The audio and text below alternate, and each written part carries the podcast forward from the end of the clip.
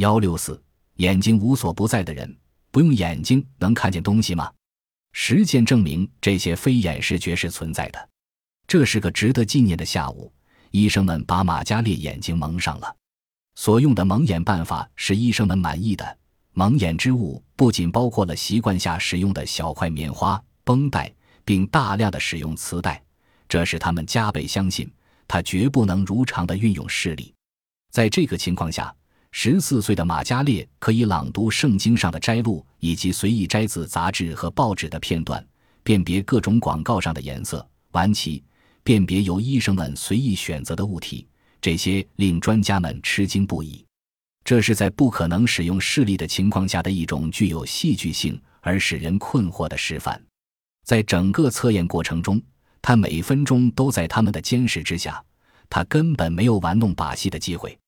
当医生们把磁带与绷带移开的时候，那重重的十字形磁带条是集中在他的眼前，形成了一个不透明的眼罩。要是他不向后倾侧脑袋以规避磁带，是不可能看见测试物的。一专栏作家德鲁皮尔逊在多家报纸同时发表的文章中报道了这次测试。文中他引述了一位在现场参与精神病医师时候说的一句话：“可以相信，大脑的某个部分将会被发现。”随后，马加列夫士在一九六零年一月十五日和二十二日，在一个叫《有趣的人》的电视节目上跟公众见面。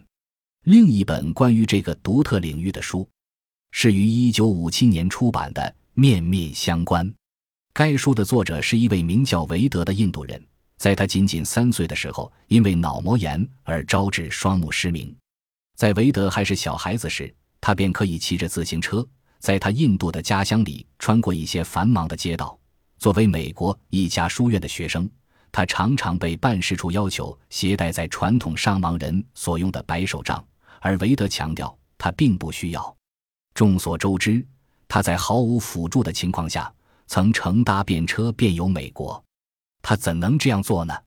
韦德麦塔声称，他有一种他所谓的脸部视力，因此他可以在路上避开碰撞与走动的车辆。